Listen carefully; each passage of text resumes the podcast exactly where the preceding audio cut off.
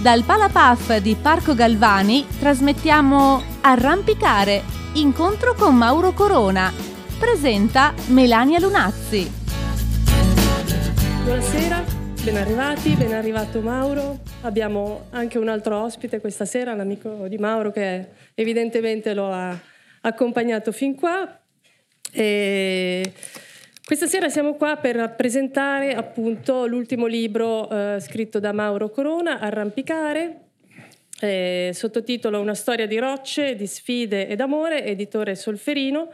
Il libro sarà in uh, libreria dalla prossima settimana e sarà anche questa volta eh, corredato da un uh, podcast di sei puntate raccontate proprio in prima persona da Mauro Corona che eh, usciranno sul Corriere della Sera per sei settimane.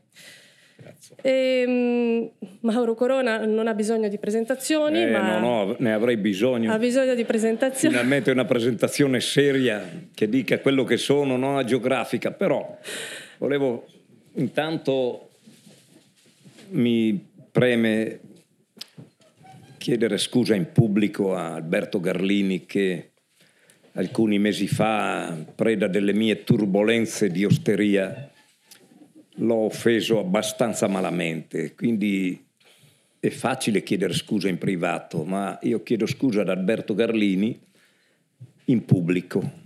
E spero di non farlo più, ma... E non non, non, giustifico che, come si fa spesso, fanno spesso, era, avevo bevuto, no, non giustifico, sono una carogna e a volte anche cattivo. Quindi chiedo scusa Albertino dove sei perché abbiamo fatto tutte le edizioni, tutte le edizioni di Pordenone Legge. E sono rimasto male l'indomani, volevo chiamarlo, ma non avevo coraggio, perché i vili non hanno coraggio. Alla fine l'altro giorno ho detto, ma vorrei chiederti scusa se ti chiamo, mi rispondi, lui chiamami pure, lo sai che ti voglio bene. Vedete il livello delle persone e i biechi energumeni come me. Allora andiamo avanti con sta montagna. Va. Stasera sei buono però. Beh, no, no, sono buono davvero. Facciamo una cordata, almeno da due, adesso una cordata da tre è diventata questa.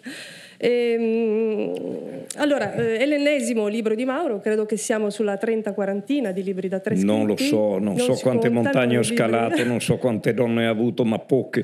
Adesso tra l'altro sono più valido sul verticale che sull'orizzontale. Ecco. Però tiriamo avanti. è in tema con il libro. Eh, va bene, dai. Poiana, Totelangoto. Allora, Esordio nel 1997 con uh, Il volo della Martora e poi tutta una serie di titoli, ne dico alcuni, Le voci del bosco, Finché il cuculo canta, Gocce di resina, Nel legno nella pietra, Aspro e dolce, L'ombra del bastone, I fantasmi di pietra, Storia di neve, Canto delle manere. Raccolte di racconti, come appunto era ehm, Il volo della Martora, che raccoglieva una parte di eh, articoli e racconti pubblicati sul Gazzettino, e, e poi eh, romanzi, 11 romanzi, eh, diverse antologie e anche delle fiabe.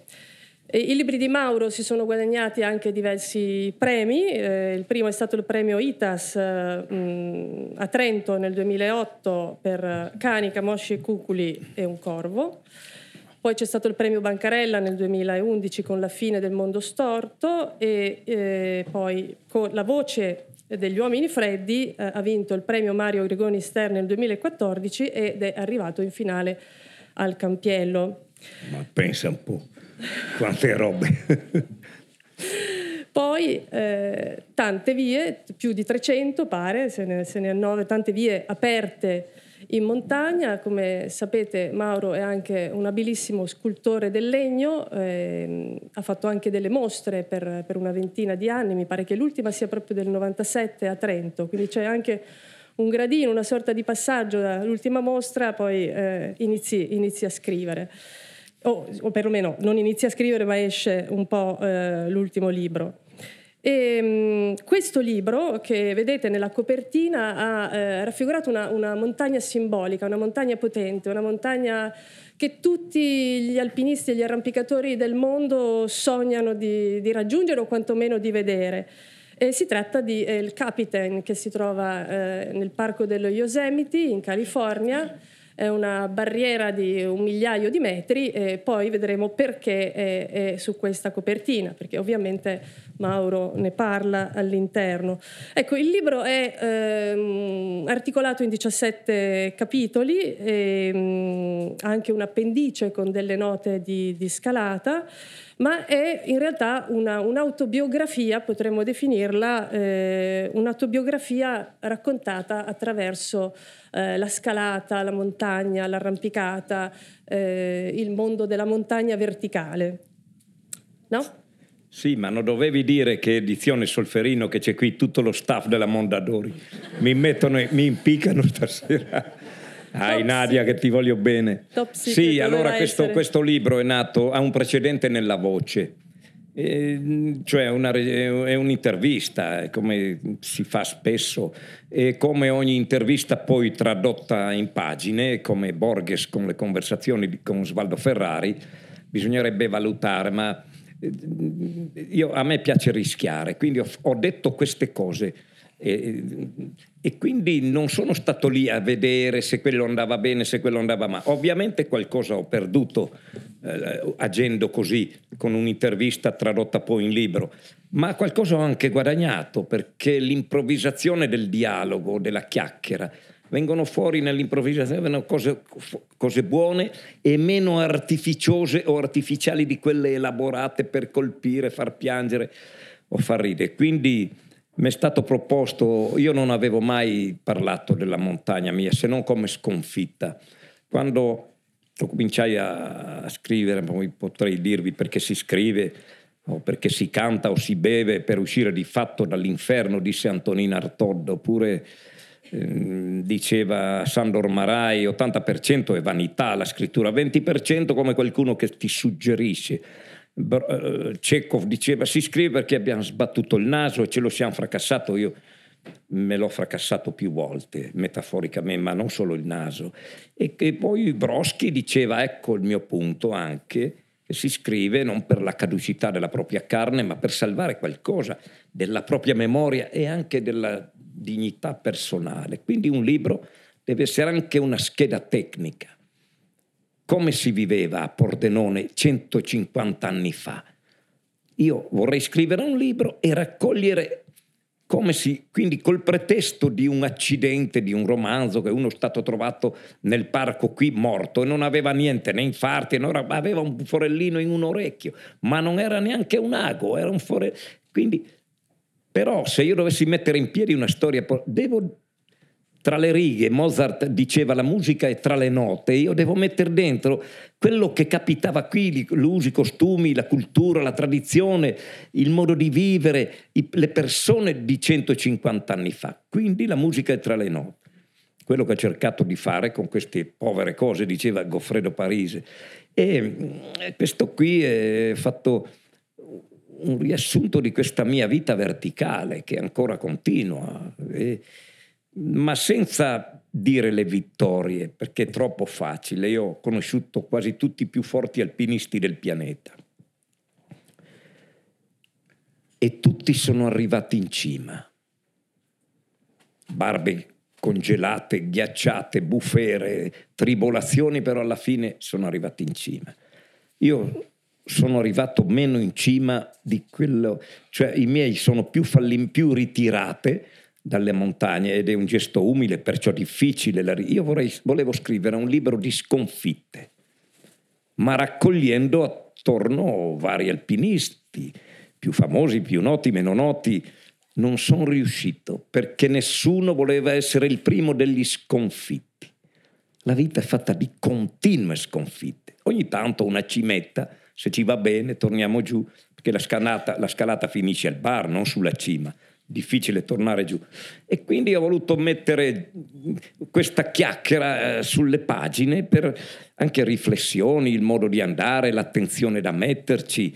Questi, questi, quest'estate quasi tutti i soccorso alpini sono stati, tranne la marmolada lì che c'è stata quella tragedia, mm, sono stati per imprudenza, per gente che, che, che digita su, su, sul coso, dice ah che bel posto, andiamo lì Bisognerebbe informarsi dalle guide alpine. Io sono anni che dico nelle scuole mandate le guide alpine, i contadini, gli artigiani, i boscaioli, a dare un'infarinatura di procedimento nella montagna a questi ragazzi, questi bambini, poi insegnarli anche per creare loro che non c'è solo internet, ma c'è anche la natura, c'è anche la possibilità di partire a Pordenone, andare in Valcellina, in Valcimoliana e gustare queste cose.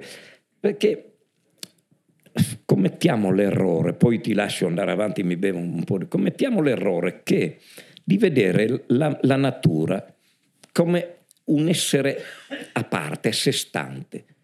Ma ricordatevi che il mare dove sono stato quest'estate in calzettoni e scarponi, che mi ha riso in faccia anche i tedeschi, che di solito non ridono. Allora, il mare non è che si sveglia la mattina e dice mamma mia che bello sono, guarda, io sono la marea. Un tramonto, non, non si vede un tramonto. La cima dell'Everest del Durano, del campanile di Montanaia, non è che dica... E allora chi è? Chi è che le, è che le vede? Chi è che dà importanza? Chi è che siamo noi. Noi siamo il tramonto che vediamo, siamo la montagna che vediamo, siamo il mare in cui ci sguazziamo. Quindi tutto questo siamo noi, perché da sola la montagna, diceva il, Lord, il vescovo eh, Berkeley, diceva la montagna, la, la mela da sola, Berkeley era uno, era uno in gamba, un vescovo Berkeley, non so come si pronuncia, la mela da sola, signori, non esiste, non esiste, ci vuole la mela è un palato che la gusta. Noi siamo il palato per vedere queste. Quindi quando facciamo male alla natura, alla montagna, inquiniamo, insozziamo, buttiamo, eh, facciamo male a noi e che non ce ne frega nulla. Noi ci facciamo male perché non ce ne frega nulla. Siamo, siamo diventati spietati e killer, killer di noi stessi e non basta bere l'acqua che ti fa fare plin plin. Bisogna avere rispetto prima di tutto di noi ma è difficile averlo oggi, con quello che ci capita, con quello che ci fanno, con quello che ci strozzano. C'era una poesia di Zanzotto, questo progresso scorsoio. C'è qui Villalta che la, la, ha fatto la prefazione ai meridiani, Mario Villalta. Quindi mm,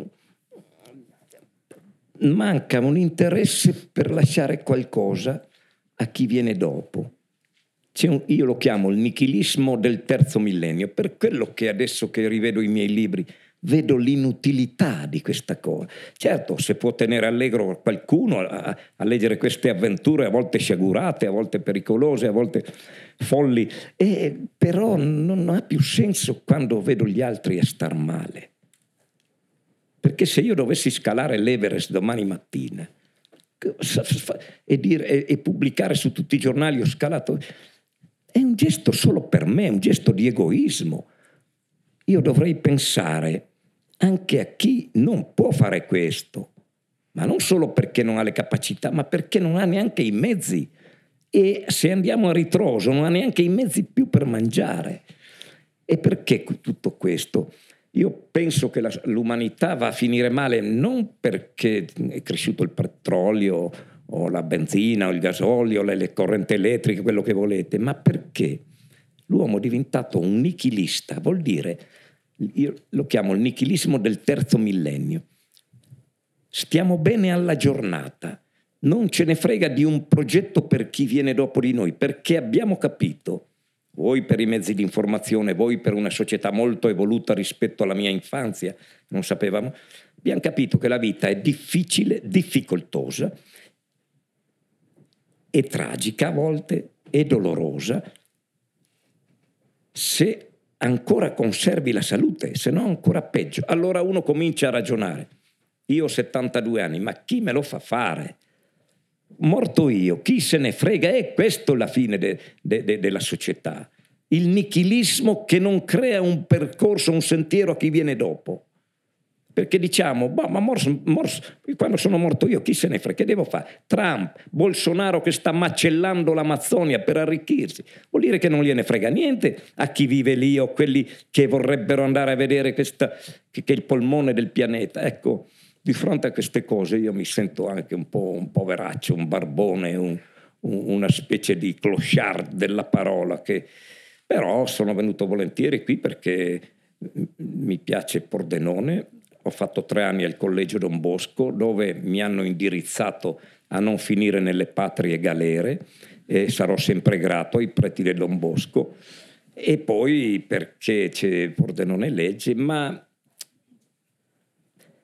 agli effetti dell'anima, se domani mi dicessero che ho vinto il Nobel, beh chiaramente andrei a Stoccolma in scarponi, però oggi non me ne frega più niente. C'è stata una metà, forse l'età, eh, sono del 50, l'età mi ha fatto non sgomitare più. Faccio le mie cose con dolcezza faccio gufi, gnomi, folletti, questa è tutta una scalata la vita. Li regalo ai bambini con la faccia triste e vi assicuro che ce n'è tanti. Ce n'è tanti, allora lo vedo, lo intuisco, to, che ti tiene compagnia. Questa è una soddisfazione, altro che premi e casini vari. Però, insomma, è nato questo libro nel quale provo a trovare delle scuse perché ho fatto del, delle cose e anche però tra le righe far capire che c'è anche un'altra via che potrebbe profilarsi davanti a noi, anche non è necessario scalare l'Everest o il campanile di montagna, si va in Valcimoliana come tanti di Pordenone, qui ho tutti gli amici che non ci sono più alpinisti, Pordenone ha dato fior fiore di alpinisti. E quindi ho raccontato queste storie poi non mi ricordo più neanche le mie esperienze in Groenlandia, in California, sul Capitan, eh, dove c'è la foto, dove che ci pareva con Manolo, vedete c'è sempre la badilata che arriva ogni tanto, ma badilate che, che fanno bene, che aiutano, che ti fanno smontare dallo scranno. Abbiamo fatto quella Astroman, la via più dura, e poi l'altra sera guardo quel cinema di Alex Honnold, che io l'ho conosciuto al Festival di Trento. Frisolo. Che fa la scalata del capito, una delle più dure, senza niente con due orecchie a sventolo, una faccia pura, pulita. Allora si capisce che anche noi nel nostro piccolo eravamo ancora più piccoli. Ecco, allora come hai già accennato, il libro eh, agisce un po' sul filtro del, del ricordo, eh, uno sguardo un po' da lontano. E quindi ciò che, ciò che, la memoria tua in qualche modo ha trattenuto di, di diversi episodi che in parte anche erano stati raccontati eh, altrove. E, e, io volevo chiederti appunto, secondo te qual è stato, a parte che appunto il fil rouge è questo, ma qual è stato il metro interiore che ti ha portato un po' a selezionare questi pochi eh, eh eventi che racconti e non altri, perché ce ce ne saranno una, una miriade, perché tu hai inserito eh, solamente alcune personalità, solamente alcuni Ma, nomi, solamente alcune vie. Sì, ti ringrazio, vorrei ringraziare Melania Lunazzi, che è una grande giornalista, anche donna che scala, di, eh, si è occupata di montagna anche, e poi è appassionata di scalate di montagna, quindi mh, mm, la ringrazio per aver avuto questo coraggio. No, non è un metodo quello che ho fatto, io non ho mai avuto metodi, è, sens- è, è un istinto. Cioè, in questo libro qui mi sono venute in mente queste cose, queste memorie, questi ricordi. Ovviamente mi sono ricordato della Groenlandia e ho subito focalizzato degli episodi fondamentali di questi due mesi in Groenlandia, sempre giorno, sempre il sole. Sempre, se voi pensate che la Groenlandia è otto volte l'Italia, 60.000 abitanti. Nell'82, quando ci andai, erano solo 40.000. Cioè, c'è da impaurirsi. Otto Italie e noi in centro. Ma io non pensavo all'isolamento, dicevo io devo scalare, cioè, ho sempre fatto quel metro alla volta. Non, guardare una cima, non vai su. Devi pensare, è come nella vita, eh, la vita è tutta una continua scalata per i figli, per trovare lavoro, eh, per, eh, per, trovare anche successo, per trovare soldi, per trovare benessere, per farsi l'automobile. È una scalata in salita. C'è la metafora della scalata su roccia e forse l'ultima, è tutta una scalata, anche pensando che i nostri figli vadano bene, che non prendano brutte compagnie, che è una scalata continua, che logora. L'invecchiamento non è la cellula che muore, ovviamente è così fisicamente o medicinalmente, ma la vecchiaia è il continuo vivere in ansia di preoccupazioni. E non basta la partita di calcio, la gara della Ferrari, ci, ci, ci tiene bene quei quell'ora, due, tre, cioè, e, e, e, siamo in trappola, perché la vita è fatta di, di ansie. Cosa mi succederà? E chi ha un po' di testa ci riflette, quindi la nostra scalata è in salita moralmente, anche chi sta sul divano. Poi ci sono anche episodi che non accenno completamente, ma sono state per me una scalata terribile di, di questo ultimo periodo di due, due o tre anni. E adesso sto andando in discesa, come gli aerei, sono esausto, non di scalate, dico, ma di avere preoccupazioni. Vedo la gente che con 600 euro deve pagare la bolletta di 300. Queste speculazioni infami, vigliacche. Perché chi ha soldi può pagare, ma chi non ne ha e non glieli aumentano, però adesso ci promettono tutto, eh, tutto. Vediamo chi va al potere, votato perché anche la sinistra è sempre lì che parla di democrazia, ma vorrebbe impedire la democrazia. A me se, se perdonatemi questa fuoriuscita politica, a me se gli italiani finalmente votano e votano la Meloni, mi va benissimo, perché l'italiano, non Corona che l'ha votata, forse l'ha votata anch'io, non ve lo dirò mai, capite? Gli vogliono impedire l'esercizio democratico del voto. Però quando uno o l'altro è arrivato lì, dovete pensare alla povera gente. Ecco la scalata che è sempre lì. Io ho fatto solo il fannullone a scalare cime. E, ci, e chi non ce la fa e cerca di scalare arrancando sull'orizzontale, che è un verticale terribile, arrivare a fine mese, pagare la bolletta, i bimbi a scuola. Io ho visto vicino a dove abito, perché non voglio dettagliare, la mamma che, disperata per i libri dei figli. Vieni qua. Questi sono i libri. Perché se abbiamo 100 dobbiamo togliere 10 e regalare a chi non ha. Questa è la scalata della mia vita. Le montagne che ho scalato sono esibizionismo bieca e anche brutta. Fai suonare Pifero a lui.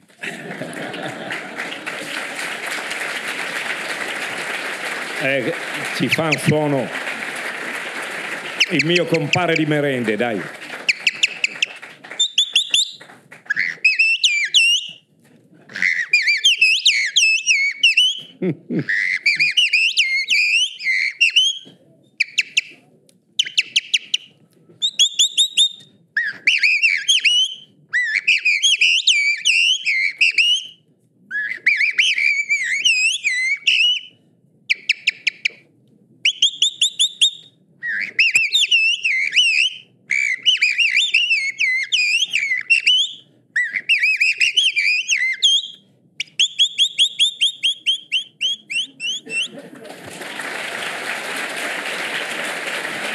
Poiana.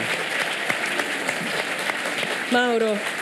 No, me lo porto, lo, lo, porto con me. Tra l'altro l'ho fatto diventare famoso, lo invitano nelle scuole con la Bianchino. Ho fatto diventare... Perché? Perché sono, ho, ho, visto tanti di questi, io le chiamo chiacchiere, ma le chiamano pomposamente conferenze. Io voglio chiacchierare con voi, parlare anche essere insultato se la roba non va. Invece sono zelanti, precisi, l'orologio lì, vi parlo di letteratura. Borges disse, sono qui per parlarvi di letteratura e mi accorgo di potervi offrire solo dubbi. E io pure mi, mi sono qui per parlarvi di arrampicate, di montagne, e mi accorgo che posso offrirvi solo incertezze, paure, ansie. E quindi andiamo avanti con con Melania. Eh, Ma questo, scusami, che, che, che verso era? Eh, ah, guarda okay. che ti cerchi la battuta che ho fatto alla Bianchina. Ah. Ma come? Lei non conosce gli uccelli?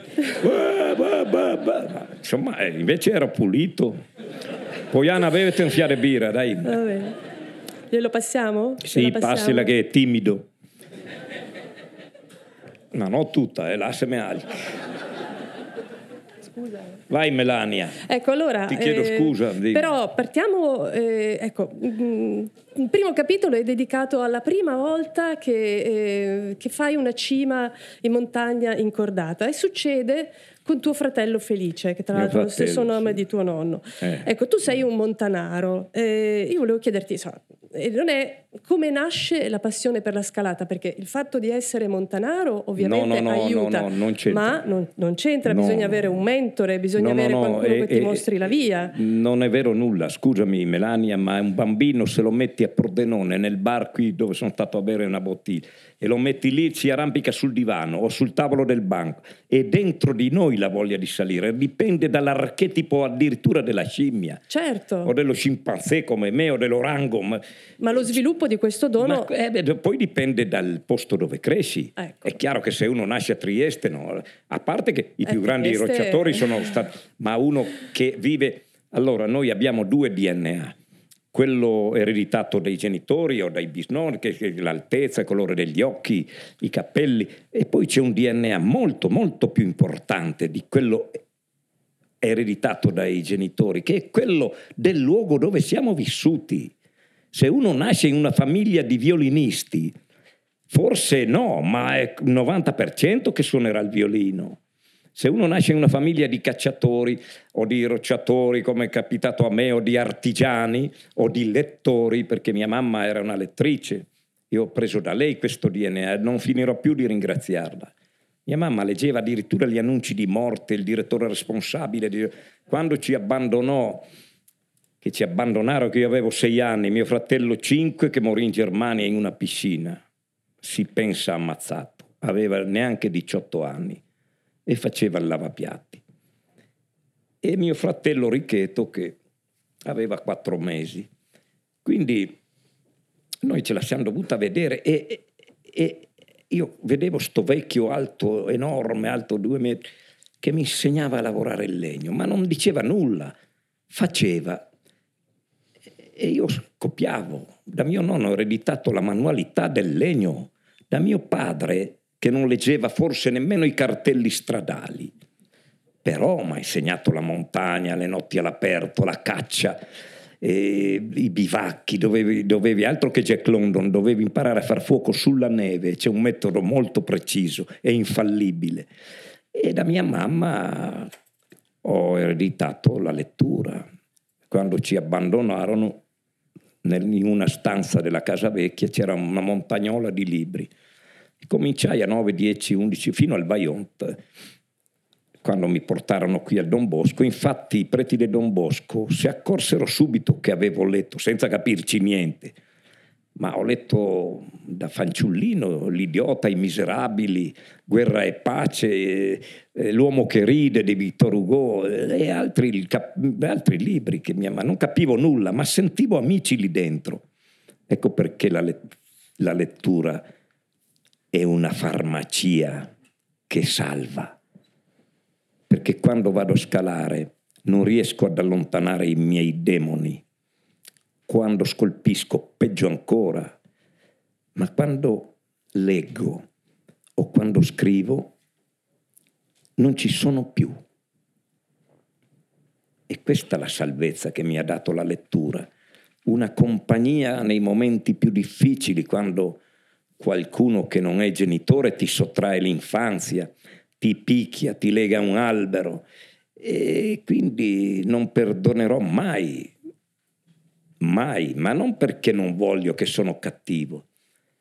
Chi mi ha sottratto l'infanzia, a me e ai miei fratelli, non va perdonato, va amato, non ci sono più ovviamente, ma non va perdonato, perché io e i miei fratelli non chiedevamo nulla, solo qualche carezza e si andava a elemosina da Erto a Cellino con mia nonna.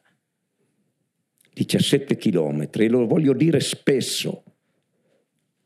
È lì che ho imparato il coraggio, non a scalare le montagne ripide. Allora lì è una pratica come voi che guidate l'auto. Entrare, mi diceva la vecchia, 80 passani a piedi, Erto e Cellino.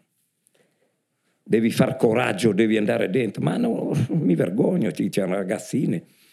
E cosa devo dire? Chiedi se hanno qualcosa. Allora entravo e dicevo, avete qualcosa? Ma cosa? Alla fine la gerla piena, salami, pezzi di formaggio, maglie fatte a ferri. E io sono fiero di questa esperienza qui. Ma credo, e, e, e, e io non dovrei lamentarmi perché ci sono bambini nel terzo millennio che io ho fatto una vita da nababo a confronto. Nelle miniere di diamanti a 8-9 anni, giù a 300 metri. È una barbarie, bisognerebbe volerci bene un po' e togliere quel 10 da chi ha 100 e quel 1000 da chi ha 10.000 e dare una mano a chi non ha niente. Stiamo trasmettendo Arrampicare, incontro con Mauro Corona. Presenta Melania Lunazzi. Comunque prima di affrontare questa scalata a proposito di infanzia difficile che poi tu nel libro dici essere un'infanzia comunque felice. Certo, perché eh, non sapevamo cosa c'era il superfluo. Cioè la, il paradosso. Lavoravate alla malga. Lavoravate sì, ma malga. quando eravamo alla malga dai 7 anni ai 13, cioè eh, a me piace questo ricordo, perché ho scoperto dopo che eravamo i più poveri del paese. Non proprio i più poveri, ce n'era ancora che sono morti nel Bayon, Pierino, Lucia, mia coetanea, era ancora. Però noi vivevamo bene. E quindi non ci mancava proprio nulla perché non sapevamo cos'erano le scarpe sneaker o robe così che sono... Cioè noi stavamo benissimo. E il, il paradosso e anche la delusione, come ho scalato la prima montagna con mio nonno, è stato che dopo, confrontandoci, anche quando ero qui al collegio, che c'era mm, il collegio Don Bosco, allora non, a noi ce lo potemmo permettere perché eravamo superstiti del Vajont, se no non entravi, era caro, era prestigioso, era tutto. E lì cominciamo a capire le differenze e vedevamo chi aveva l'olio di oliva e chi aveva l'olio di semi come noi. no, ma insomma, se hai fame va bene. E quindi e, e, e, nel, quando sono diventato adulto che ho capito che eravamo poveri ed è stato una specie di delusione per me e mi rimproverò mai abbastanza di, aver, di essere stato deluso di quella felicità semplice. Perché ho detto, ah ma allora noi eravamo i miserabili, perché ho avuto il confronto.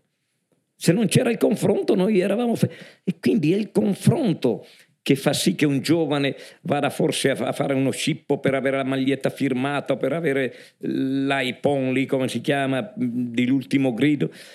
E questa è stata per me, un, mi sono rimproverato molto, perché quando ho capito che c'era un mondo non migliore, più ricco, e c'era...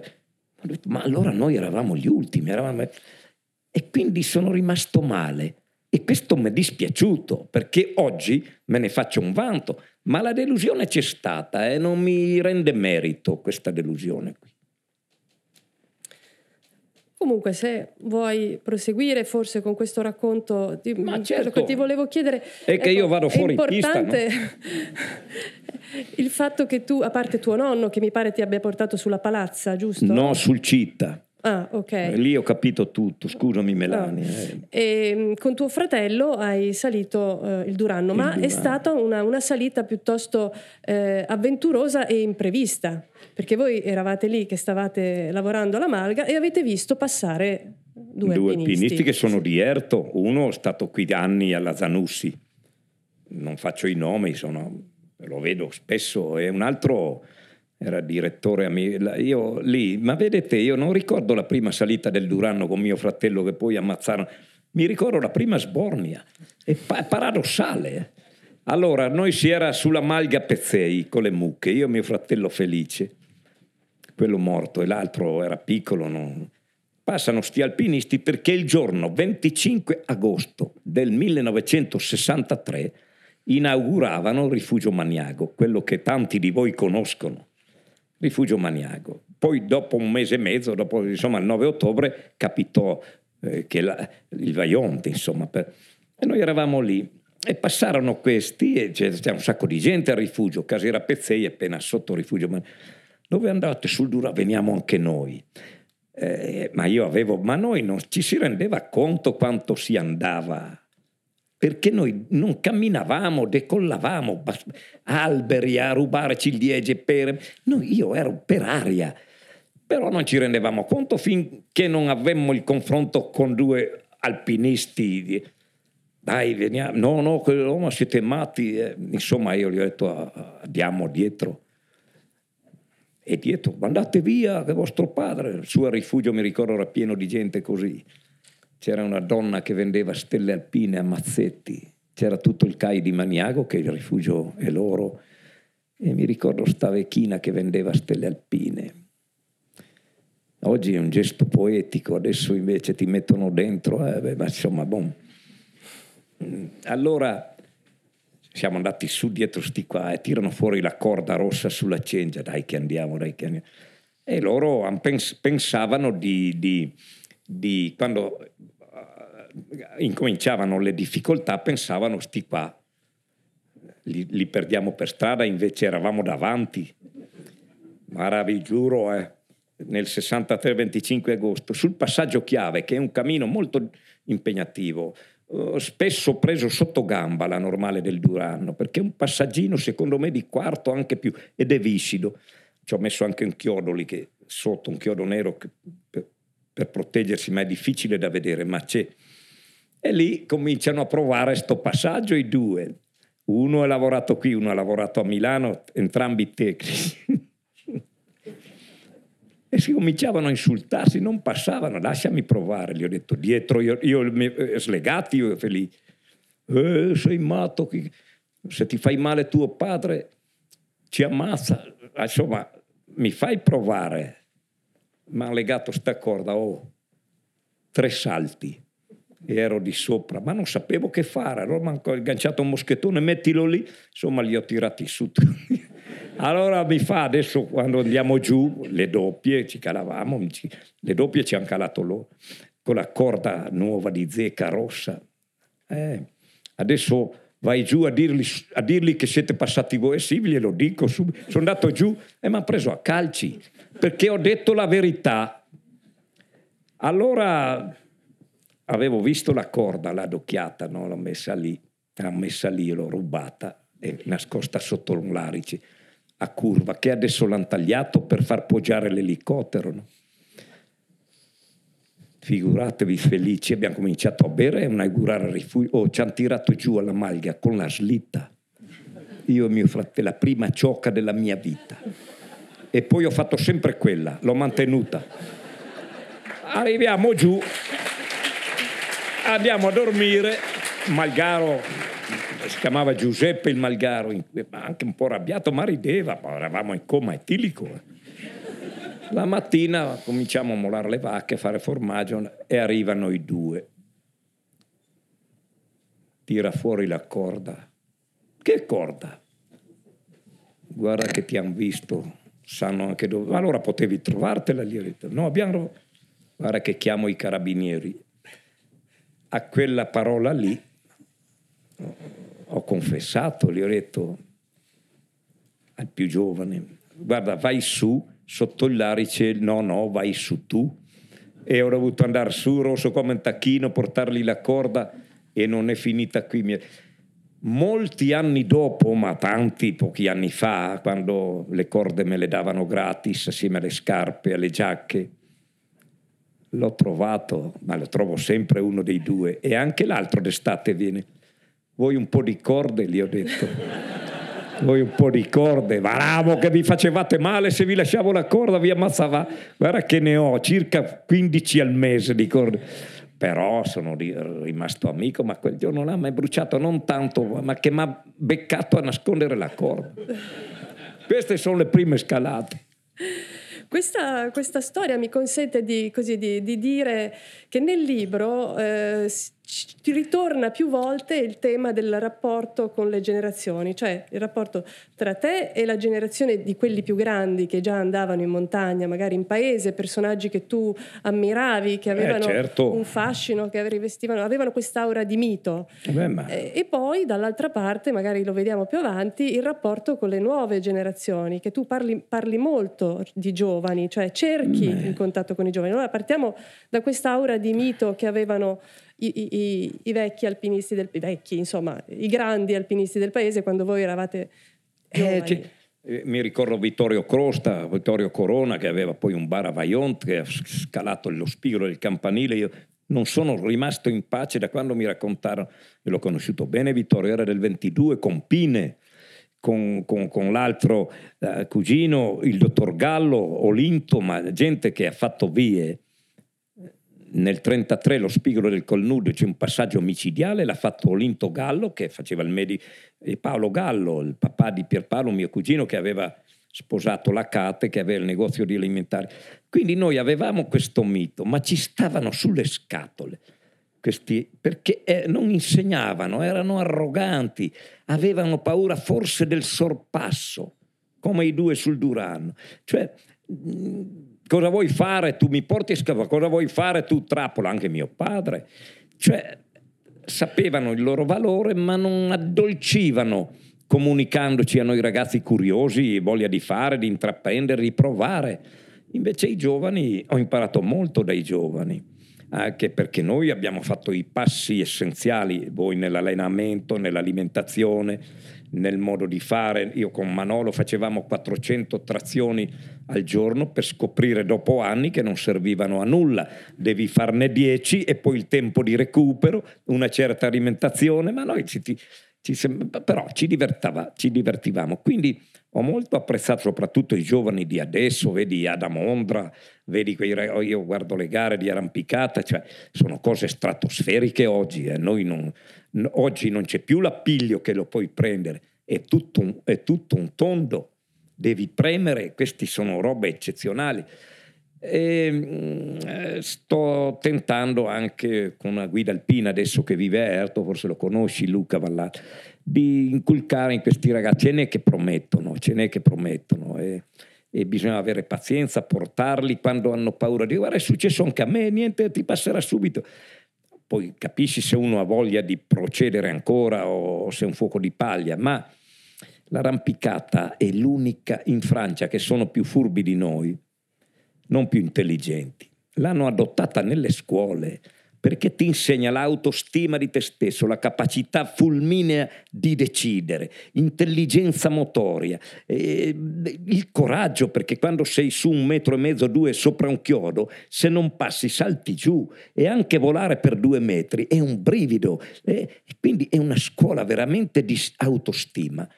Eh, però noi dicono, no, è pericoloso, no, è pericoloso il motorino, quando esci di sera magari torni, è pericoloso tutto, per carità, ma è una, è una scuola, io metterei nelle scuole le guide alpine, i contadini, artigiani, boscaioli, da insegnare ai ragazzini che c'è anche la natura che li aspetta. Certo la tecnologia, i computer, per carità chi fa, chi, chi, però c'è anche un lato di salvamento, dove quando hai fatto il tuo lavoro, hai fatto, ti rifugi lì. Guardate che i più grandi fenomeni letterari, fisici, avevano lobby, che era quella la loro natura. Mi pare Nabokov andava a farfalle, se non mi sbaglio, era Nabokov, sì sì, eh, Lolita, no? Vabbè, insomma non mi ricordo più. E certi che conosco bene, famosissimi, coltivano le api. Ci deve essere un moschettone mattone che ci lega alla natura, o fanno l'orto, o si fanno la serra. Ecco, queste cose qui si può andare avanti di pari passo, vedete che sono uscito dalla domanda, stando nella tecnologia che oggi non, non si può vivere senza tecnologia, e anche però nella natura. E c'è spazio per tutti.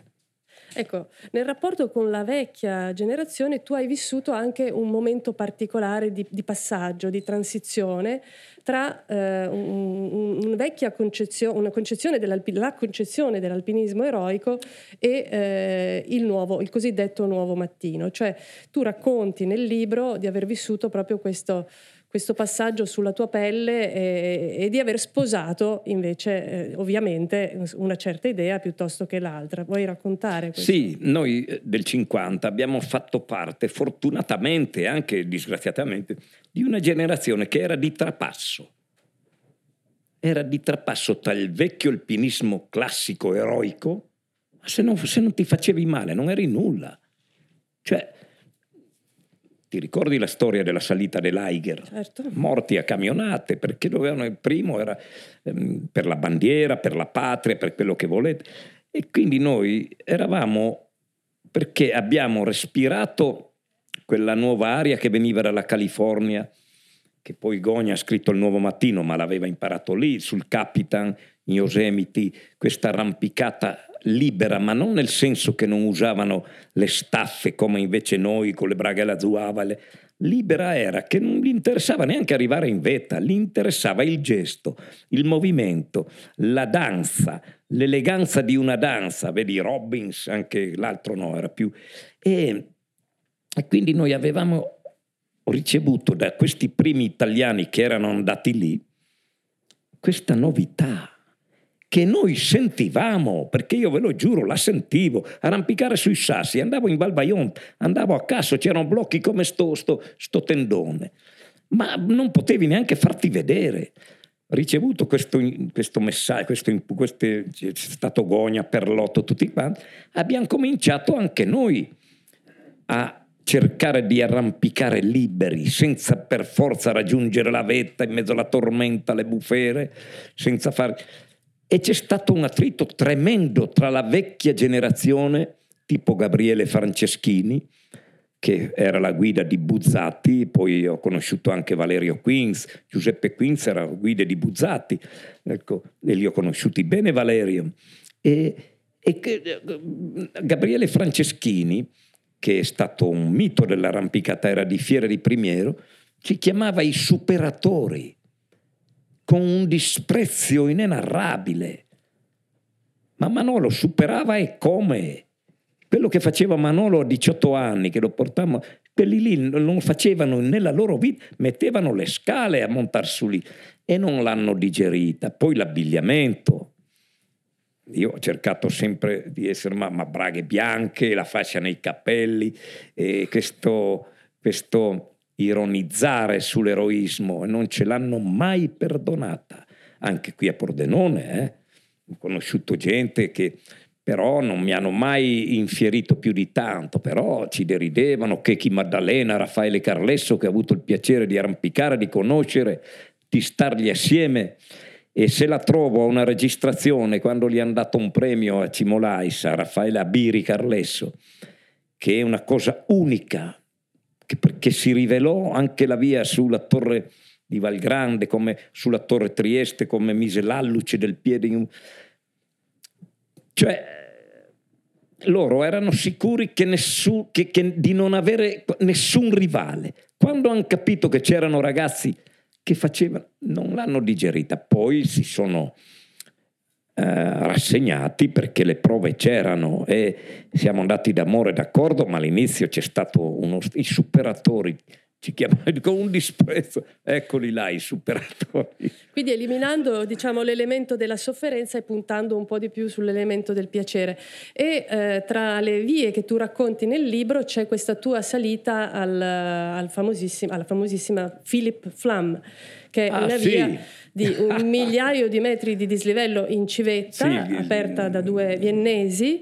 Walter eh, Film e Dieter. E che sì. hanno aperta questa via già con questo spirito eh, di leggerezza. Ma loro, essendo tedeschi, non hanno esagerato. Tu leggi, se tu leggi le cronache di Glan Valessar, che ieri era l'anniversario della conquista del campanile 120 anni fa di Montanari, sono scarne, non hanno enfasi quando tu leggevi le, le, le, cronache di Casara, che io vado spesso a trovarlo nel cimitero di Braies, assieme a Glanvel, Dominic, tutti questi pionieri che erano stati sulle cime di Pino nel 2. Glanvel, eh sì, Casara, un avvocato di Vicenza, una bravissima persona. Quando tu leggi il traverso del campanile di Montanaia terrificante e a volte fa vomitare. Un ragazzo non va più bene, andiamo allora, vediamo se vomito. Cioè, è quella la provocazione che a me ha fatto bene, tanti li ha fatti rinunciare. Sul famoso Philip Flam, se tu hai letto e l'hai letto senz'altro, il libro di Messner, Settimo grado, Messner è stato un previgente perché ha visto il settimo grado quando si andava ancora con le staff. Lui ha scritto una frase, ecco il famigerato, c'era una foto di un tetto, un un tetto, è un po' come un poggiolo. Ecco il famigerato, non famoso, famigerato, già uno che legge famigerato, se non è tanto sicuro. Ecco il famigerato tetto della via Philip Flam in Civetta, sono 1200 metri. In questo punto molti alpinisti famosi sono stati sopraffatti dalla paura. Vi ho detto a Sandro Bortoluzzi, andiamo, vediamo se ci sopraffa. Che poteva darsi, eh. Sta attento, poteva darsi di, di... Allora a me mi hanno beccato ubriaco a Longarone in braghe bianche, perché era la prassi californiana. Andati su a rifugio lì da, da, da, da Renzo che ha perso la figlia in Patagonia. Come si chiamava? Eh, vedi. Dormito lì, la mattina partiamo a far sta via. Oh, di una bellezza unica. C'era un settembre che non c'era neanche neve nei camini ultimi, tutta in libera, cioè non tirando sui chiodi. Cioè è difficile Ma, trovarla asciutta quella via. È difficile, è eh. stato un caso. Poi l'ha fatta d'inverno Renato Pancera e Mauro Valmassoi. Arriva lì, facevamo un tiro a testa, no? ma veloci, neanche una parola, sei ore, bivaccavano due giorni. Arriviamo lì e tocca a lui il famigerato. No, no, lasciami fare. Ha detto, no, ma tocca a me. Lascia stare, voglio vedere se mi sopraffa. E ma allora andavo, è mica rachitico come adesso. E sotto il tetto qualcuno era riuscito a piantare un chiodo con una fettuccia col moschettone per assicurarsi. L'ho disdegnato. Mi tremava il culo, però sono passato via. Oh, e poi cioca giù a rifugio col DAI, uh, pioveva, c'era Sandro Neri dietro di noi e Gigi D'Appozzo che è morto. No, Flavio Appi di Pordenone, cavolo, andava e come andava? Ho fatto una balla micidiale. Poi è arrivato un tedesco con cappello, Alpenstock e pastrano. E dovevo andare giù a cercare la macchina di Sandro Bortoluzzi, no? Appena li ha appesi diluviava pastrano cappello e Alpenstock e giù.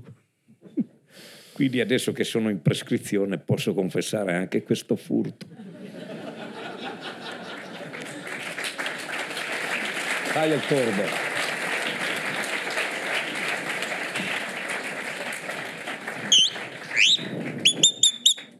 Fringuello.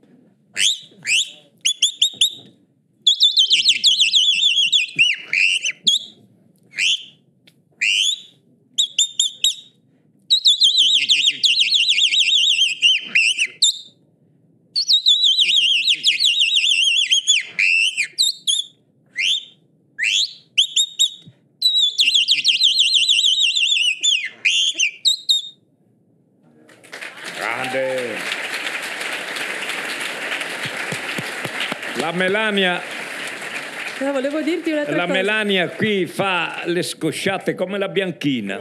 Sì. Va, te tira giù, va là.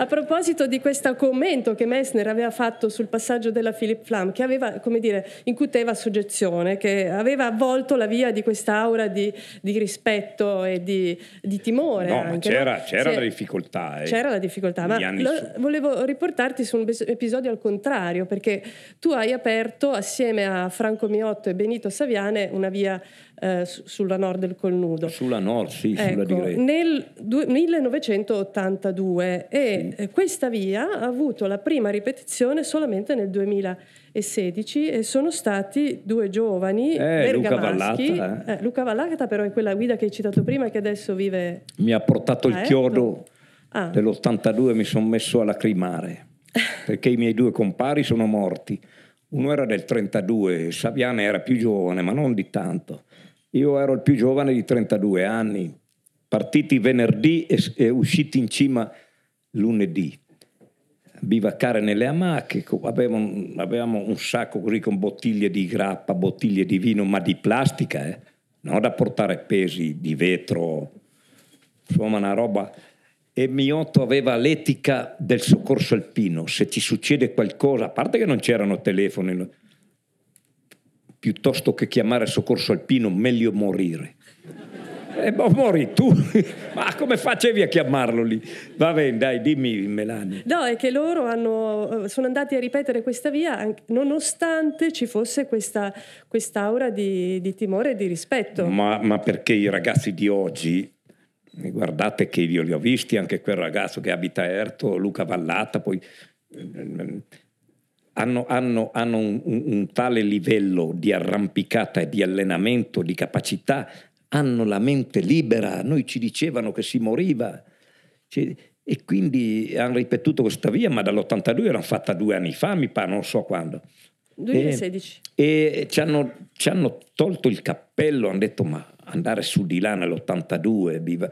loro l'hanno fatta in giornata per dirvi la velocità, ma sono gazzelle, sono, sono, sono macchine di muscoli, di capacità, l'attrezzatura, perché se tu metti un friend, c'è un aggeggio che lo stringi, lo metti nella fessura, si allarga, è come un chiodo.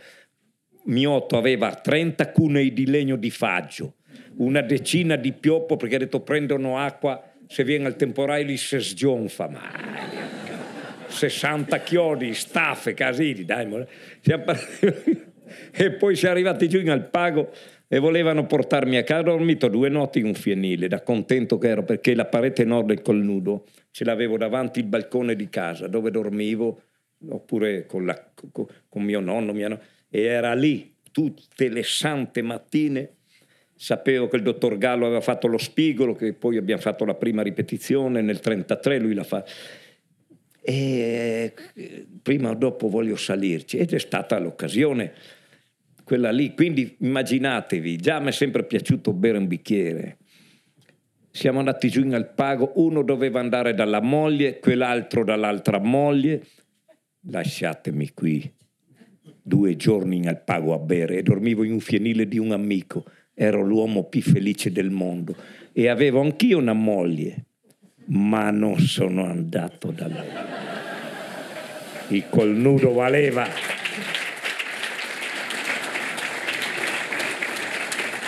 Beh, quella volta lì non sei andato, però diciamo che negli anni poi il, il, fatto di avere una famiglia ha fatto sì che tu, per esempio nella spedizione in Groenlandia o anche nella stessa spedizione con Manolo in Yosemite, avessi eh, come dire, una, una, una consapevolezza e una, un senso di responsabilità verso la tua famiglia che ti ha fatto anche rinunciare, tra virgolette, a certe cose. Sì, la famiglia, non la famiglia incompleto, ma i figli mi hanno bloccato veramente tante scelte che avevo deciso di fare perché vedere questi bambini, Melissa quando sono andata in Groenlandia aveva 7-8 anni e lì non è che lì rischi e quindi mm, avevo un po' di timore che non ho dato il massimo. Quando cominci a avere un briciolo di coscienza e dei bambini piccoli, non osi più fare quello che facevi. Eh, eh,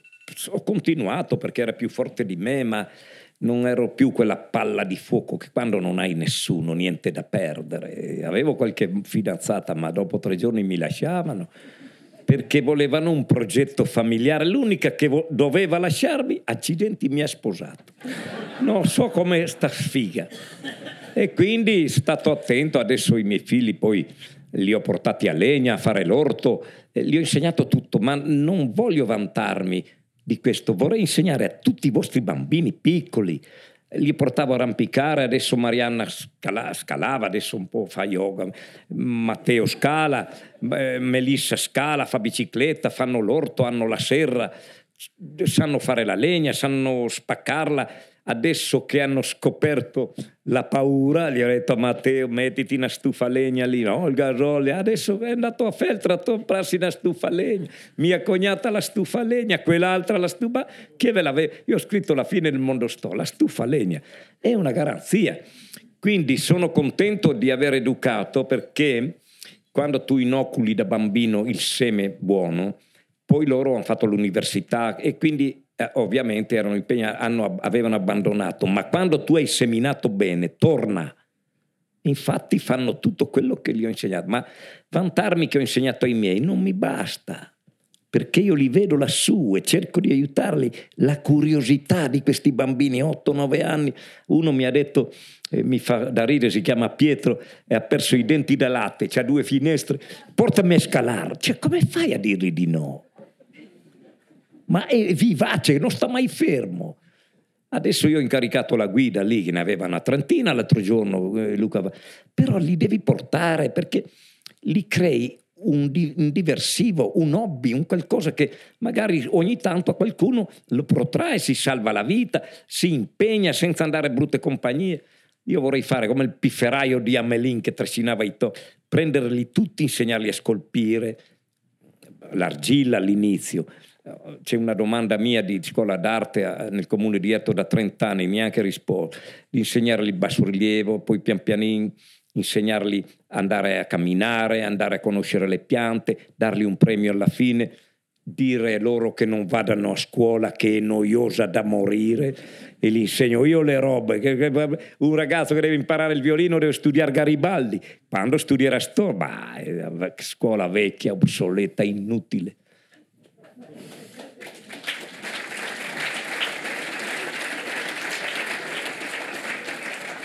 Sono in fischio. Mi, danno un segno di, di timing. Sì, sì. L'ultimo, tre minuti. Tre minuti del merlo di Israele. Facciamo una lodola. La lodola, anche l'usignolo. Dopo. Io mi chiedo scusa, ma ho portato Poiana. È, è, è la mia coperta di Linus. E poi beve in gamba.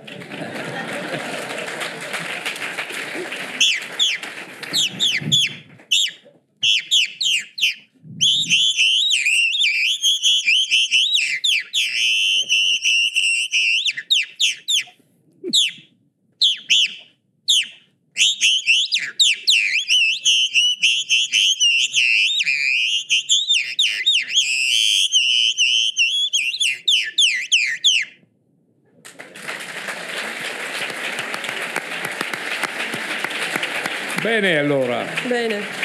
Chiedo all'organizzazione Si che cacciano via. Alle domande del pubblico? No, è tardi. Niente. Allora Vabbè, ma meglio che vado all'osteria a bere qualcosa. Questa qua è acqua e sapone. Allora, grazie a tutti, vi ricordo Allora, vi saluto. una storia di rocce, di sfide d'amore di Mauro Corona, editore Solferino, e la prossima settimana in libreria. A presto, Ecco. grazie. Vi ringrazio, ciao. L'usignolo per finire, via.